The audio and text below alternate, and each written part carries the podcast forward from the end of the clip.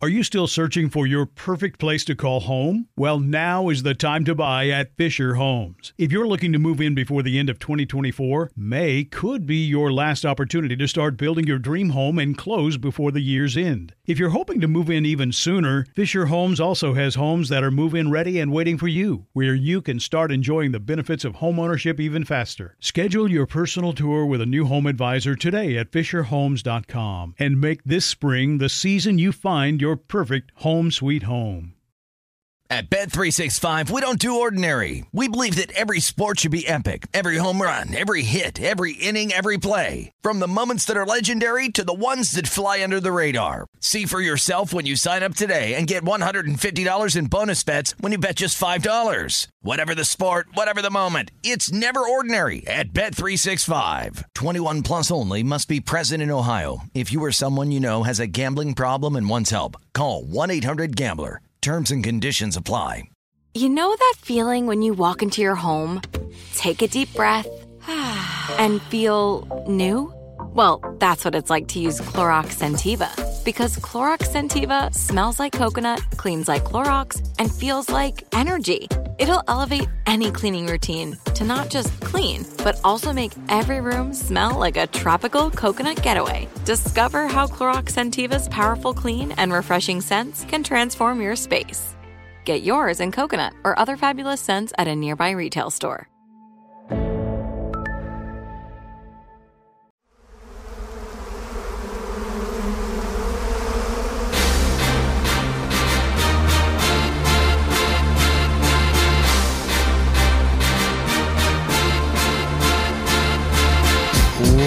Welcome to another edition of the Hornets Hivecast, your daily podcast with all the notes, quotes, and daily buzz around your favorite NBA team, the Charlotte Hornets. I'm Sam Farber, and it is a pleasure and a privilege to have you with us once again. It's a game day edition of the HHC Hornets and Utah Jazz coming up tonight. You can hear the game on WFNZ or, of course, watch it on Fox Sports Southeast. And to help get you ready for that one, as well as talk about Gordon Hayward and the kind of season he has put forth and some of the spotlight that's been shown on him by the national media.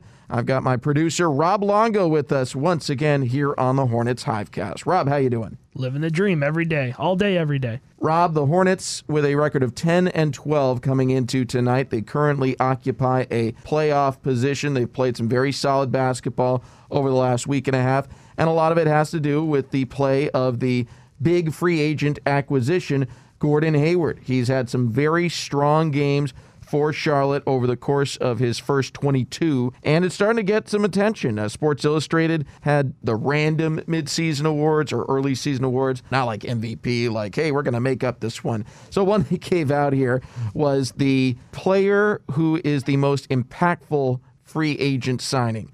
And they gave it to Gordon Hayward. And I thought that was an impactful sign from a national media standpoint because so many outside of the Queen City were negative on the signing, looking at the size of the contract, the length of the contract, and trying to find reasons why it was not a good decision. I have always been very positive on it. I think you have picked up Gordon Hayward still in his prime when he can have a direct impact. And along the way, he's going to be able to boost the play of young guys like Miles Bridges and PJ Washington and most notably LaMelo Ball, make everyone better for a future that's going to include an all star caliber player moving forward for the Queen City. So I've always been very positive on it. I thought it was great that Sports Illustrated noted him as the most impactful free agent signing. Just so you know, it was not just him that was listed. The other players that they looked at as potentials Jerami Grant, who has had a very good season for Detroit. He's put himself in the All Star conversation, albeit for a team that's been losing. And then Christian Wood, who at one point was in the Charlotte organization, ended up bouncing around a little bit until he found a home. Houston's gone through an awful lot this season, but Christian Wood has been a very positive note, even out playing and starting over DeMarcus Cousins. But that's neither here nor there. The point of this is Gordon Hayward getting a lot of love, and I love that. You mentioned how a lot of people in the national media criticized Hayward's signing. And there were even people in Charlotte that were like, why are we giving this guy a max deal? A lot of injuries. He hasn't been the same since he left Utah. But keep in mind, too, before Utah matched his deal when he was a free agent the first time around, he visited Charlotte. He really loved it here. He looked at houses when he was here with his family. He really loved the area. So it's just kind of always that natural fit that he might have come back to. And now that he's healthy, he's playing like he used to in Utah. It's been kind of almost a match made in heaven. Before I got this job, I was living in Winston-Salem, North Carolina, about an hour north and I came to a Hornets game last year. But when they signed Hayward and they drafted LaMelo Ball, as a fan, I said, "Oh wow, the Hornets are going to be decent this year. I want to go to a couple games if they're going to let some fans in." Now, unfortunately, we haven't been able to get to that point so far, but I kind of caught the buzz a little bit. One of the stats that really stands out to me, and just about how direct an impact. Gordon Hayward's had. A single player is never going to win any game on his own, but there's somewhere you're more likely to see him put the team on his back than others. And uh, one stat that really stands out to me is when Gordon Hayward has a plus in the plus minus column, the team is 7 and 0 when he is a plus in the plus minus column. Now, granted, he's playing a lot of minutes, sometimes with different combinations. The team has had some notoriously slow starts at times. So there have been games where he's personally had a huge day, scored, you know, 28, 34, some gargantuan number of points, and yet the team was still a minus with him on the floor. I think that's just a tremendous sign. There's not a lot of players I think you can say that about in the NBA. No, and even going back to Wednesday, he started off shooting slow. I think he started off Wednesday's game against Philly, one of six, one of seven from the floor. Nobody was shooting the ball particularly well in the first quarter on Wednesday, but he finishes with 22 points, tied with LaMelo Ball. He was an assist shy of a double double, and he also picked up six rebounds, pretty close to a triple double in that aspect. And it just goes to show how nice it is to have that veteran presence where, yeah, I went 9 and 19 from the floor. I still chipped in 22 points, but I'm not incandescent from the floor shooting the ball tonight. I need to get my teammates involved, whether it's a drive and a kick, maybe a pump fake and then a kick, maybe I start getting hot, and then all of a sudden I'm getting keyed on defensively. So then that's going to free somebody else on a double team or something like that. He just has that presence of mind to know that no matter what is going on, if he's getting shut down like he did in the Indiana game a couple of days ago, then he's going to be able to contribute in other ways. Actually, I'm glad you brought up last game because I, I misspoke. That was the first game where he was a plus in the plus minus column that the team didn't win. And even then, he led him to this epic comeback from down 26 points. So seven and one, no shame in you know one loss when you're a plus in the plus minus. But I think it does show what kind of player and impact he has. And the overall standpoint of this is this is a team that plays phenomenal team basketball, shares it at a level no one else in the NBA is even coming close to.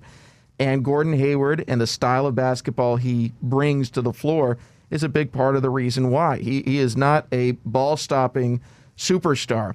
I heard a, a, couple of podcasts where people were talking about, you know, why folks like playing with LaMelo Ball. The person said it's because he passes. And the person he was talking to said, well, wait a minute. James Harden has like 11 assists a game. And I was like, I didn't say he has assists. I said he passes. And LaMelo passes. And Gordon Hayward passes. So I think it's a mindset with this team, a style of offense that is both very entertaining from a fan standpoint and very effective. And it's really impressive when you think about it too, because the style that these guys like to play, like LaMelo, like Gordon, they like to get out and run in transition. And when you run out in transition like that, a lot of times you don't get a lot of assists. So it's remarkable that they're able to run the floor together, have that synergy, and then be able to kind of create those three on two, two on ones, three on ones, whatever they may be, where they pass the ball so quickly they end up picking those assists up just because they move the ball so well. And some could argue that in the first quarter of Wednesday's game against Philadelphia, they maybe shared the ball a little bit too much because there were a couple of shot clock violations in there. My final point on how well the Hornets are playing with the addition of Gordon Hayward and my agreement with Sports Illustrated on the most impactful free agent has been Gordon Hayward to the Hornets. I think that while the, the win loss column is the most important one, the standings, because that's the only one that counts, I think the point differential column really speaks to how well teams are playing. I think, you know, there's some situations, like for instance, right now, Cleveland is also in a playoff position, but they are bottom three in the Eastern Conference in point differential, which says to me at some point the averages are going to start to work out. and they're going to start to drop in the standings. That's just what's going to happen. Similarly, Toronto, they are currently further back in the standings. They are a net positive in the plus minus, which says to me at some point they are going to continue to climb. They're going to get into a playoff position. And most people look at Toronto and say, that's a pretty darn good basketball team. That should happen. And most experts look at Cleveland and say, you know what? I don't know if they're there yet. And so the numbers kind of dictate that at some point that will kick in. When you look at the Hornets, they are number eight in plus minus differential in the Eastern Conference, which is to say they're a playoff team right now. So they're playing like one. Their record reflects how they're playing, and Gordon Hayward is one of the most impactful people on that record. To try and improve it tonight, Hornets have to deal with the Utah Jazz. We're going to talk about that matchup, a little bit about what's going on with this squad from Salt Lake City. It's had quite the year, and we'll get into that in the next segment. First, though, I want to invite you all to download the Hornets app onto your mobile device for access to all new features and exclusive content. You don't want to miss the new game day experiences for every game this season, giving you information and digital activations available only through the Hornets app. Game day edition of the Hornets Hivecast. Sam Farber, Rob Longo here with you on the HHC. And Rob is, in case you haven't heard him before, he's been on the Hivecast a couple of times now. He is our new producer here on the Hornets radio network. And as such, sometimes he is invited to produce a show. So we're going to let him have his maiden production voyage here. He will be producing the next segment. You can lead us in any direction you want. Have at it, Rob. So this is my moment in the sun. This huh? is it. This All is the trial balloon. So as we go through the week, we always try to bounce ideas off of each other for segments in the podcast, trying to keep everybody informed. So when I was looking at doing some research on the Jazz as we get ready for our preview segment following this one, I got back and I was thinking a little bit and I hopped on the Athletic today and there was a story by Sam Amick who wrote about Rudy Gobert and his relationship with Donovan Mitchell, which has been strained in the past, and it made me kind of think we'll consider this the six degrees of Kevin Bacon in a sense. We'll we'll start with the Jazz and we'll finish with the Hornets at this point, but just follow along with me and entertain me at this point. At any rate, it got me to thinking. It's hard to believe it's been almost 11 months to the day, roughly a couple, give or take a couple days, where everything kind of just shut down in the NBA world, and well, for the real world in that aspect too. But keep in mind that last year the Jazz were kind of starting to falter a little bit down the stretch before they went into the bubble. And if you recall back when the COVID 19 situation was very new to everybody, Rudy Gobert kind of joked about it. And he was sitting there at the press table and he started touching all the microphones, and everybody kind of had a little bit of a chuckle about it. But then he ended up testing positive in Oklahoma City. And interestingly enough, a couple of days prior to that, Utah's organization got into a, a little bit of a boardroom and said, What do we do if one of our players tests positive? Well, sure enough, they kind of foreshadowed themselves, and that happened when Gobert tested positive. He also infected Donovan Mitchell. And there was a big strain on that. And those are your two big superstars in Utah. I'm not going to call them, you know, John Stockton and Karl Malone. They're not quite to that level, but you always want to have a pretty good tandem, and they're a pretty darn good tandem. So that relationship was a little bit strained going into the bubble last year. Interestingly enough, a couple days ago in the Charlotte Observer, Rick Bonnell, who is a fan of the podcast, we've had him on a couple of times, wrote a story about how the Charlotte Hornets and how they communicate the past couple of weeks and over the course of this season, how it's changed from last year. So, in a sense, you always want to have good synergy with your teammates, obviously. But it just got me thinking about how we've gone in such a crazy world the past 10 and a half, 11 months that Rudy Gobert and Donovan Mitchell were able to bury the hatchet. They played pretty well in the bubble once they got to that point in Orlando. Obviously, didn't result in a championship, but that team is young and they went pretty far. And it got me to thinking what can we draw away from such a bad situation with COVID 19 that the Hornets are able to communicate a little bit better on the floor and use that to kind of propel the team from there. It's a fair point. I mean, I like the saying necessity is the mother of invention, and we've had a lot of necessity to deal with. I mean, there's a lot of new products, new ways of doing things across all walks of life, whether it's education or interfacing with your work. A lot has changed in a year. We were talking before we started recording this podcast about you know where we were when things started to shut down. I was doing a college basketball game fanless and thinking, well, we're just going to do games without fans. It's not going to impact my work as a play-by-play broadcaster because if anything, I'm going to get busier because more colleges that might otherwise have not broadcast games would have to throughout the spring and summer. I was supposed to go off and do the high school state championships back in California the next day. Got a call. Don't get on the plane. This isn't going to happen. This is more dangerous, more serious. And Rudy Gobert testing positive was the real sign. So, you know, yeah, I think when you look at this Hornets team, it's astounding how well they play this specific style of basketball that is so tied into sharing the ball and not individual one on one play. You really have to have good timing. And you consider two of at least the three biggest ball handlers on the team are new to the organization and didn't have a full training camp to play. It's not like Gordon Hayward has this long running relationship. I mean, Terry Rozier is probably the only one he really did have much of a relationship with before because they played in Boston. But otherwise, no one's used to playing with him. He's not used to playing with anyone else. They've had to grow this organically, essentially just while playing because you weren't allowed a whole lot of extra contact. And LaMelo Ball, he didn't know what team he was going to play for three months ago. And now here he is. He's one of the top 20 assist players in the NBA. So it's very impressive what the Hornets have been able to do. And I agree with the mindset that they have been able to have this level of communication on and off the floor to protect themselves, both from a record standpoint, they played very well, and from a virus standpoint. I think the Hornets need to be applauded. I, I don't blame anyone for getting the virus unless it's quite clear you are being too cavalier with your choices. There's some players and some people in general that you can like. Are we going to go there? I mean, well, I'm not going to say any names, but uh, again, like okay. you, you, there are, there are certain people and certain players who it's quite obvious that they are not taking into account what's glo- going on globally. The Hornets, and so again, I don't blame anyone for getting because it's a very contagious disease. It has claimed way too much of our lives and people's lives to say that you know anyone is totally able to keep themselves away from it. It's just not possible. But I think teams should be applauded when they find ways to protect themselves and have the results that they have. So I applaud the Hornets. It's astounding what the Hornets have been able to accomplish with the lack of communication time we have normally had. It should be applauded. And obviously, I don't know the answer to this.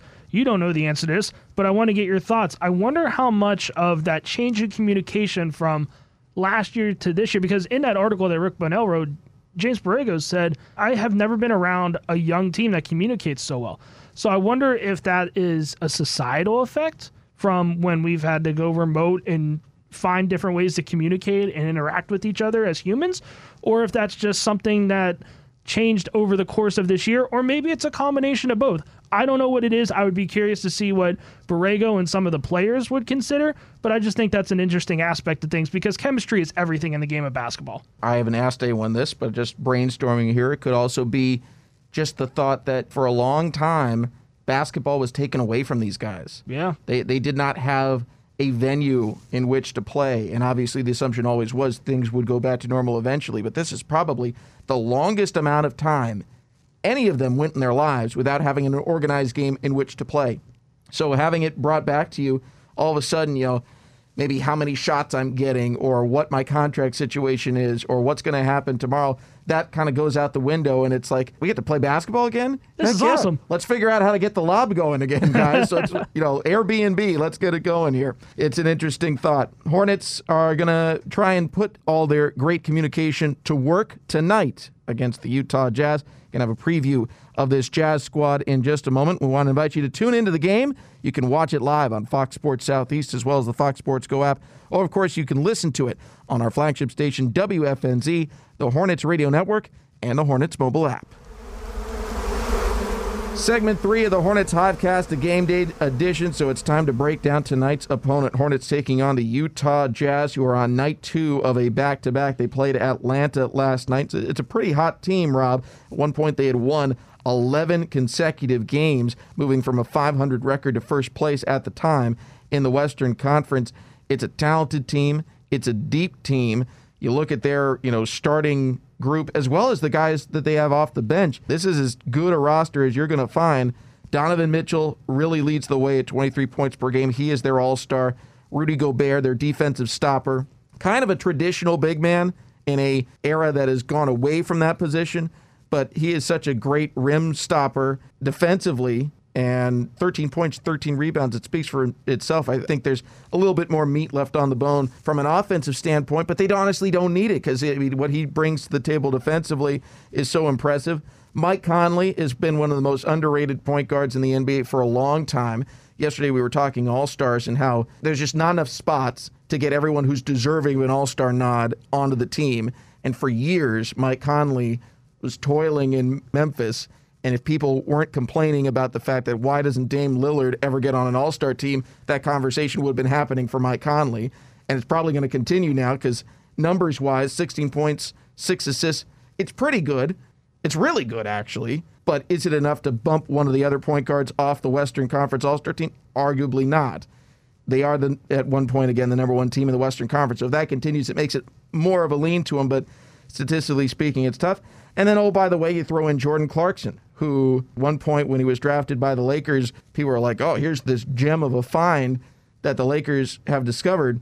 And he's migrated around the NBA a little bit, but he's found a home as the sixth man for Utah, averaging 17 points per game.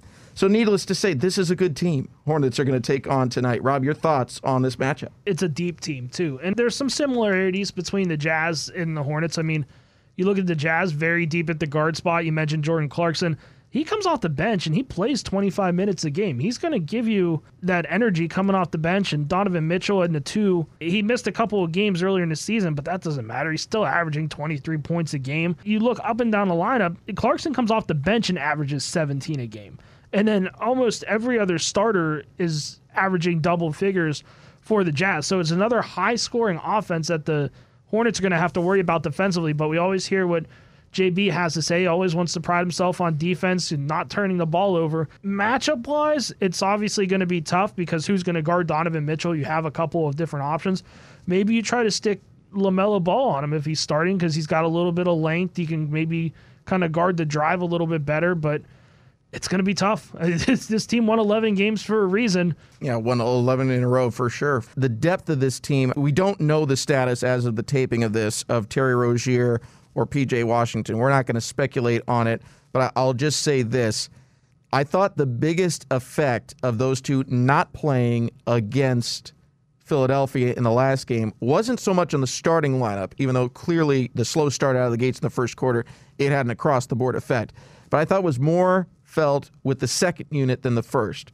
Not even from a talent standpoint, from a size standpoint, you lost a lot. You went from playing Cody Zeller and PJ Washington as your five and four, and then rotating one of them out and someone else back in throughout the game to, okay, Cody Zeller needs to take a break, and we're going to have Miles Bridges plays center against Dwight Howard. It's a very difficult matchup for anyone on the team. I think the second unit really felt the brunt of the lack of depth in the previous game, and going into this one, the hope certainly has to be one or both of those players is available. We don't know at this point in the taping. Again, we're not going to speculate. But I'd imagine, again, the second unit is where this would be felt more than the first. The good news there is at least Utah doesn't have a Dwight Howard sitting on the bench, at least none that I know of, that they can go ahead and throw at you. Someone who's top 15 in the history of the game in rebounds and blocks to go ahead and eat up a lot of stats they do have a good center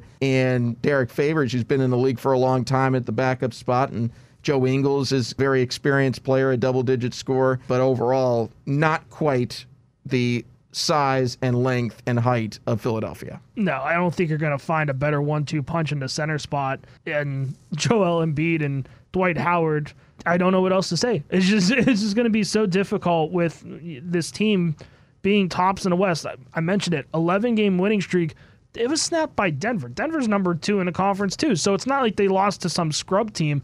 They lost to the Nuggets with Jokic, I think that night scored like 52 points or something crazy like that. It's all going to come down to matchups. The PJ injury hurts just so much. He was playing so well at that stretch five, I thought, that he was able to kind of rotate some people in between the three and the four. Gordon got in foul trouble, or if he had to go to the bench to get a little bit of a break, you had some flexibility there. And without PJ, you kind of lose that. And obviously, with Terry Rozier being out too, that was another piece that could have got rotated in that three to four spot as well with Terry. So two really pivotal injuries in a spot that the Hornets don't have a ton of depth in, and that's where it hurts. You know, as people start to come back, they start to find maybe just more consistent scoring off the bench across the board. Yeah, I thought Malik Monk played well, had spurts against Philadelphia. 13 points, that's nothing to poo poo. Not 36 that he had for his career high, but I mean, that's just not going to happen every night. But he did a good job out there. Jordan Clarkson, you know, you got to find a way to counteract the consistent production he's put forth. By the way, Jordan Clarkson, when he was drafted,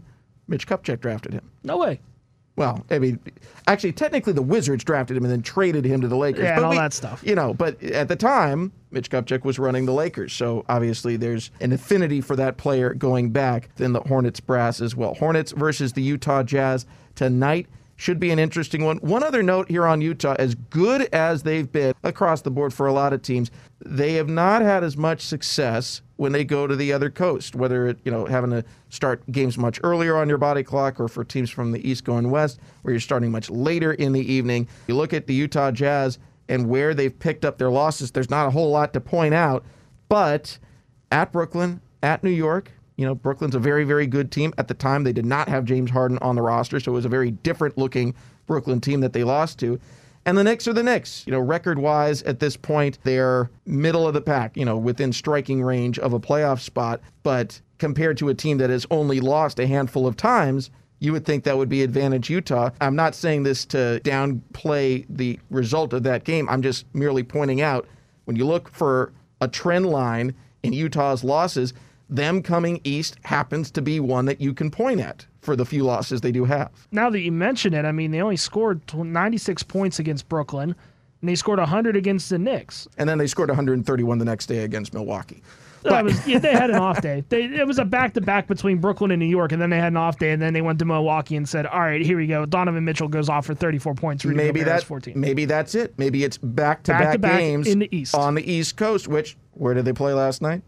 Atlanta, There you go. hot Atlanta. Hot Atlanta. So, more hope for Hornets fans. Not that you needed any extra encouragement, but it's always interesting to find those little nuggets. Like a week ago, I was telling JB how, like, the Hornets were unbeaten against Milwaukee when it was night two of a back to back played in Spectrum Center, and it was within 72 hours of the full moon. You're gonna hang that nugget on your wall. it was correct. They I, won. I'm I'm not disagreeing with you. I'm just saying that's a great nugget. It might go in the Hall of Fame. It was a very good nugget. Anyhow, we'll see what we can come up with for our Chick fil A nugget of the game and all of our other notes, quotes, and anecdotes that we'll have for you just a couple hours from now when we kick off our pregame coverage on WFNZ. And make sure you tune into the game either on WFNZ or Fox Sports Southeast or both. Get both calls. I love Eric Collins' calls. I, I watch back almost every game as quickly as I can and I'm always envious of what he brings out. He's just a spectacular broadcaster. So watch both, take in both calls. It's a lot of fun. The Alter, Hornets. alternate quarters. There you go. The, the Hornets certainly have provided a lot of entertainment for the team and its fan base this year, and hopefully they'll have another performance of that ilk tonight. Hornets and the Utah Jazz. Tip time is set for 8 o'clock. Pre-game coverage starts at 7 on WFNZ. That's going to do it for another edition of the Hornets Hivecast. Invite you to join us tomorrow. We'll be breaking down this game against Utah. Till then, for Rob Longo and everyone with the Hornets, I'm Sam Farber saying it's been a pleasure and a privilege having you with us once again on the Hornets Hivecast.